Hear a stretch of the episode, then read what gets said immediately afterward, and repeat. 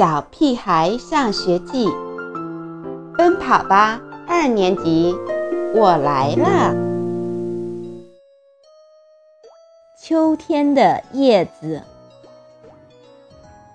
田老师让我们每人收集一片秋天的树叶，这太容易了。我在树下随手一抓就是一大把。这棵大杨树可真爱掉头发，就像我爸爸。金刚站在树下，自言自语道：“像吗？我看不像。大杨树只是秋天掉头发，就算冬天变成了秃子，春天还是会长出来的。”你爸爸的头发可没办法长出来啦！听完我的话，金刚气坏了，恨不能跳起来和我打上一架。让我们看看，谁剪的树叶最美，最有故事。田老师的话暂时熄灭了金刚的怒气，他忙着挑选起叶子来。这时，王天天大叫：“看我这片叶子上面的图案，多像北斗七星！”我们赶紧把脑袋凑过去。哎，别说，还真有点像啊！你的叶子像被虫子蛀过了，真难看。金刚打击胡小图。你不觉得它，呃，像海盗的藏宝图吗？胡小图举起叶子，在阳光下观察，好像要从上面找出宝贝似的。我捡了一片蒲扇似的杨树叶。谁热了？需要扇扇风吗？金刚捡起一片柳树叶，贴在自己的脸上。问：像不像我的眉毛？现在更像了。我把我的杨树叶放在他耳朵上，像什么？猪八戒呀！金刚可不喜欢这个玩笑，他猛地扑到我身上，我们立马变成了两只红眼睛的狼，不停地在地上打着滚儿。直到田老师将我们强行拉开，这时候，我和金刚的头上、身上沾满了叶子和叶子的碎片，就连指缝里都是枯黄的叶末。王天天添油加醋地说：“老师，你看他俩都黄了。”我和金刚不约而同地瞪着王天天。他立刻住了嘴。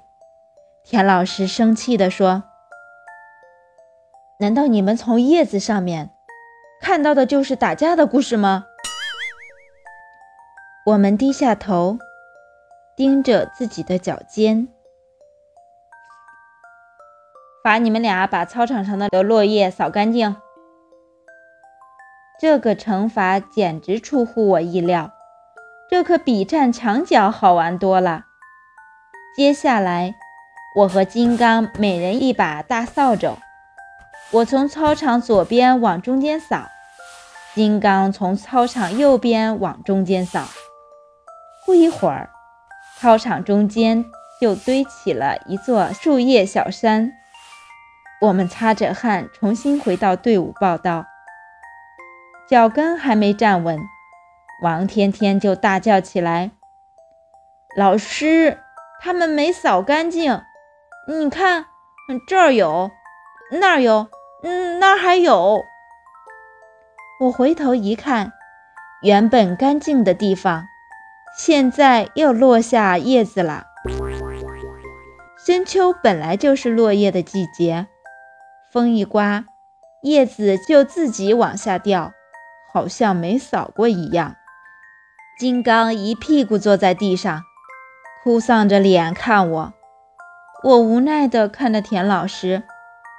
这时我才知道，这个惩罚一点都不好玩，如果真要把操场上的落叶扫干净，估计得扫上一个月。